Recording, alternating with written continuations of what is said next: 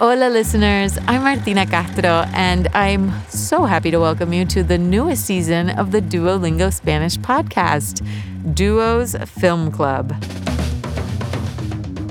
This season, we have handpicked our favorite movies to help boost your language learning. With film critics as our guides, we're going to dive into some of the most treasured films from the Spanish speaking world. And whether you've seen the movie or not, by the end of each episode, you're going to get a sense of what makes each movie so special. Of course, we'll have our signature bilingual format so you can enjoy the episode all while practicing your Spanish listening skills. Here's how it's going to go. First, we'll review the basic plot of the film. Then, we'll share one of our favorite scenes. And to wrap up, we'll get into some fun facts that might surprise you. And for those of you who've already seen the film, we're going to reveal an extra bonus fun fact, except it's a spoiler. Don't worry, we'll give you fair warning if you want to skip it. Okay, let's get started.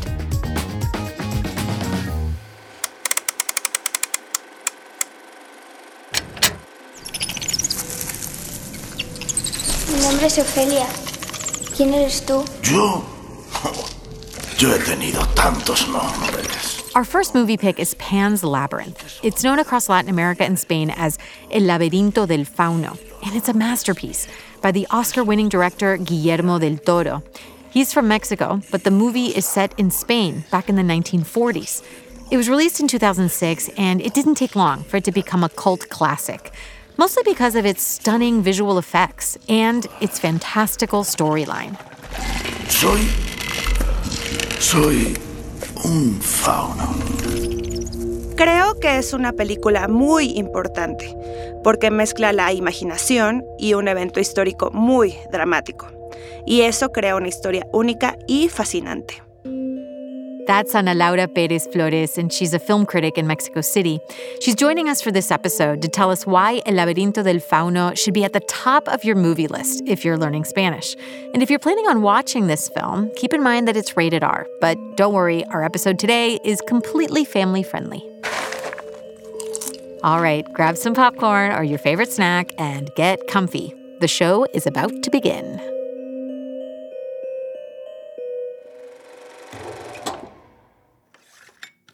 Okay, for everyone who hasn't seen the movie, let's start with a quick review of the plot.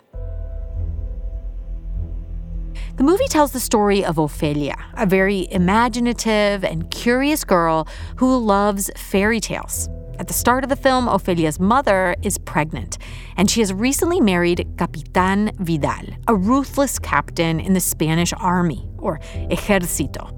So Ophelia and her mother are on their way to move into his country estate, and it's clear pretty quickly that the captain is the antagonist, or antagonista, in the movie. El Capitán Vidal es el antagonista de la película. Es un personaje frío y muy cruel, que trabaja para el ejército.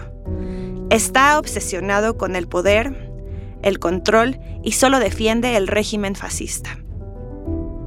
To escape her difficult new home, Ophelia starts to explore the grounds of the estate. And during one of her explorations, she meets a creature that looks like it's half human, half goat. I didn't know this before, but this creature is actually called a faun. And it tells Ophelia that she's the long lost princess of the underworld. This mysterious creature declares that if she wants to reclaim her place there, Ophelia must complete three tasks. Al principio, el fauno da un poco de miedo, porque tiene dos personalidades diferentes. Por un lado, sabe muchas cosas, es misterioso y protege a la naturaleza. Pero también tiene un lado oscuro, y para poder entrar a su mundo mágico hay que completar tres tareas. Ofelia quiere entrar a este mundo para escapar de la terrible realidad alrededor de ella. La guerra civil terminó, pero dejó muchas heridas. Okay, let's hit pause real quick. Maybe some of you already know this, but there's some important historical context to this movie. The Civil War that Ana Laura mentioned was started by General Francisco Franco in 1936. Franco led a group of fascists and other conservatives against the Spanish Republicans, who wanted to keep an elected government. Franco ended up winning and ruled Spain as a dictator for four decades. El laberinto del fauno ocurre poco después de la Guerra Civil, en los primeros años del régimen de Franco. En ese periodo hubo una fuerte represión, especialmente contra los republicanos españoles. En la película, estas personas se esconden en los bosques y pelean contra el capitán y los otros fascistas. Y hay dos mundos diferentes, el mundo real, con los soldados de la España de Franco, y el mundo de la fantasía de Ofelia, con monstruos y puertas secretas. Descubrir esos dos mundos es muy interesante. So, to recap, a young girl in Franco, Spain copes with her brutal stepfather by escaping into an eerie fantasy world. Now, let's get into why El Laberinto del Fauno is on our must watch list. To start, it showcases the sheer artistry and creativity of the director, the one and only Guillermo del Toro. Guillermo del Toro es uno de los directores más famosos del cine mexicano. Él ha ganado tres premios Oscar, uno como mejor director y dos por la mejor película. Es un hombre increíble y podríamos hablar horas y horas sobre sus películas. Guillermo del Toro está obsesionado con los monstruos y las criaturas míticas. Esto comenzó cuando era niño y vio la película Frankenstein. And like Frankenstein, El Laberinto del Fauno explores monsters and the complexities of human nature. What's amazing about Del Toro is how he combines fantasy and horror to tell this story. It's what keeps fans like Ana Laura delighted and spooked, sometimes all at once. Here she tells us about the first time she watched the film. Recuerdo muy bien la primera vez que vi esta película. Cuando puse el DVD en la tele, no podía creerlo. Me encantó el estilo de Guillermo del Toro y la historia es fuerte. Las imágenes de la película son intimidantes y por eso, cuando las ves por primera vez, es sorprendente. Desde ese momento vi cómo Del Toro usa la fantasía para mostrar las cosas horribles de la vida. Esta manera única de mostrar una historia tuvo un impacto enorme en el cine latinoamericano y en las películas de todo el mundo.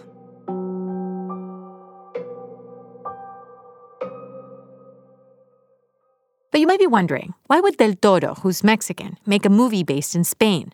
Well, he does have family ties to Spain, but he mostly wanted to explore how this story could resonate with audiences from across Latin America. La película ocurre en España después de la Guerra Civil, pero creo que también podría suceder en una dictadura latinoamericana. Por ejemplo, en Argentina, Chile, Uruguay o Paraguay, porque en estos países también hubo regímenes terribles. Del Toro explora temas sociales, complicados y duros en sus películas.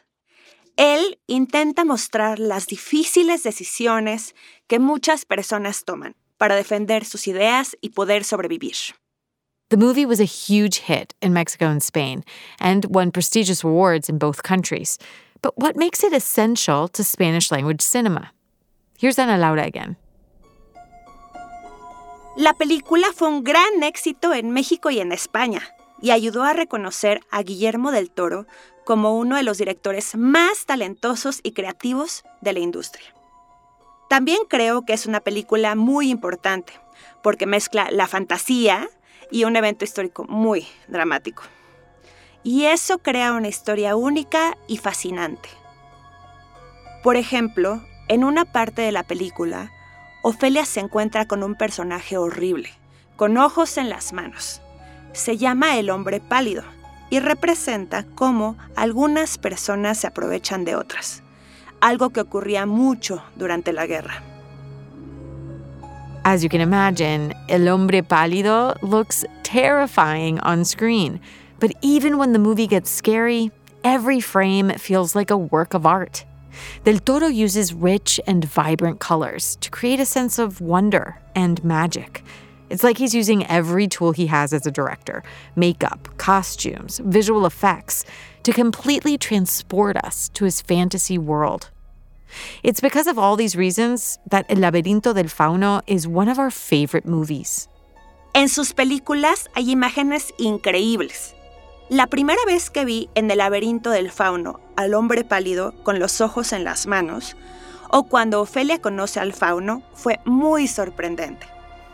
Me pareció una película espectacular.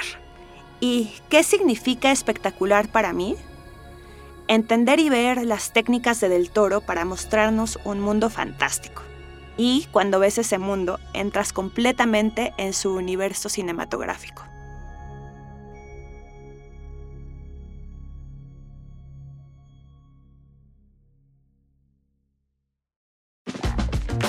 Now we'd like to bring you a learning moment from the film where you're going to hear the character's Spanish accent. It's a segment we're calling Ponle Play. Press play.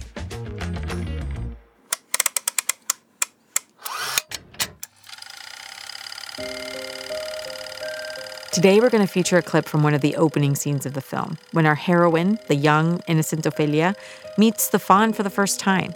We chose this clip because you'll hear that the faun doesn't use tú or usted to address Ophelia. He uses the pronoun vos, which is rooted in a much older and more formal use of Spanish.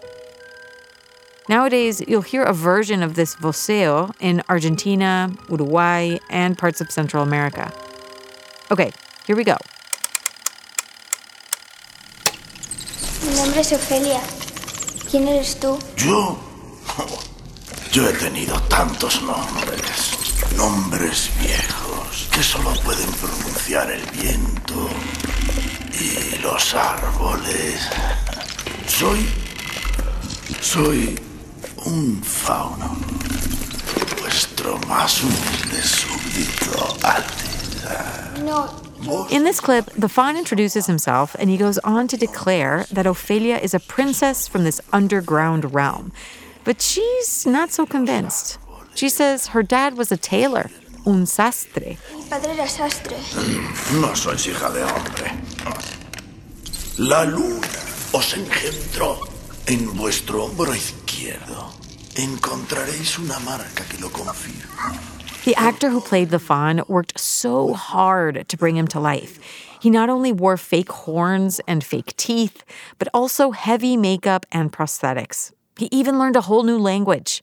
Ana Laura has more details that might inspire your own language journey. El actor se llama Doug Jones y estuvo en seis películas con Guillermo del Toro. Pero hay algo muy curioso. Él nació en Estados Unidos y antes de trabajar con Del Toro no sabía hablar español. Aprendió el idioma para poder ser el fauno en la película. Now that you've listened to a clip, I'm sure you'll want to watch the whole movie. But before we let you go, we asked our film critic, Ana Laura, to offer us three fun facts about the film for a segment we're calling Datos Curiosos.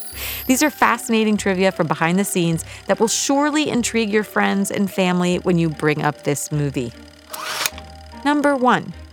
It turns out that Del Toro got his inspiration to make El Laberinto del Fauno from a dream that he had when he was a kid. Del Toro imaginó esta película mucho antes de saber que iba a ser director de cine. Él dice que el fauno era un personaje que estaba en sus sueños cuando era niño. Fun fact number two when Del Toro grew up and started developing the concept into a film, he almost lost it in a taxi. Guillermo del Toro empezó a trabajar en la idea, pero casi pierde todos sus apuntes. Él iba en un taxi en Londres y cuando se bajó olvidó las notas en el taxi. Pero del Toro tuvo mucha suerte y nosotros también, porque el taxista vio que eran papeles importantes y se los devolvió. Fue un milagro. Number three, Del Toro almost didn't get to make this movie in Spanish. He was offered a major deal to make it in English, but he insisted on creating it in his mother tongue. Le preguntaron a Del Toro si quería hacer el laberinto del fauno en inglés, y él dijo que no. En Hollywood podía tener el doble de presupuesto, pero Del Toro quería hacer la película en español, y eso hizo. Ah, y Guillermo del Toro decidió traducir personalmente los subtítulos en inglés, porque no confiaba en otras personas y quería estar seguro de transmitir su mensaje correctamente. And for those who've seen the movie, we have one more takeaway. But it's a spoiler. So if you don't want to hear this part, skip ahead to the end or come back when you've watched the movie. Are you ready? Okay, so the movie wraps up with a scene that leaves audiences hanging. Ophelia finds herself in the long lost kingdom where she's reunited with her mother and father, dressed in royal robes, and the faun is still by her side. Many people wonder was this all real or was it all in her head? Muchas personas creen que el fauno y todas las criaturas mágicas son parte de la imaginación de una niña que intenta escapar de su terrible realidad. Pero el director del toro dice que no es una fantasía de Ofelia. El mundo mágico existe con el mundo real. Y esta es otra razón para ver esta película muchas veces. And that's a wrap for today's episode. Thank you to our special guest, Ana Laura Pérez Flores. She has written about movies for some of the top magazines in Mexico. You can follow her work at AY underscore Ana underscore Laura on social media. Gracias, dúo. Hasta luego. This episode was written by Tali Goldman, a journalist and writer based in Buenos Aires. And if you want to get a head start for our next episode of Duo's Film Club and watch the movie before it's released, we'll be exploring Relatos Salvajes, a thrilling dark comedy from Argentina. As always, we would love to know what you thought of this episode. Let us know by email at podcast at duolingo.com, or you can send us an audio message on WhatsApp at plus one 703 953 9369. Don't forget to say your name and where you're from. If you liked this story, we would love it if you share it. You can find the audio and a transcript of each episode at podcast.duolingo.com. You can also follow us on Apple Podcasts or on your favorite listening app so you never miss an episode. With over 500 million users, Duolingo is the world's leading language learning platform and the most downloaded education app in the world. Duolingo believes in making education free, fun, and available to everyone. To join, download the app today or find out more at duolingo.com. The Duolingo Spanish podcast is produced by Duolingo and Adonde Media. I'm the executive producer and your host, Martina Castro. Gracias por escuchar.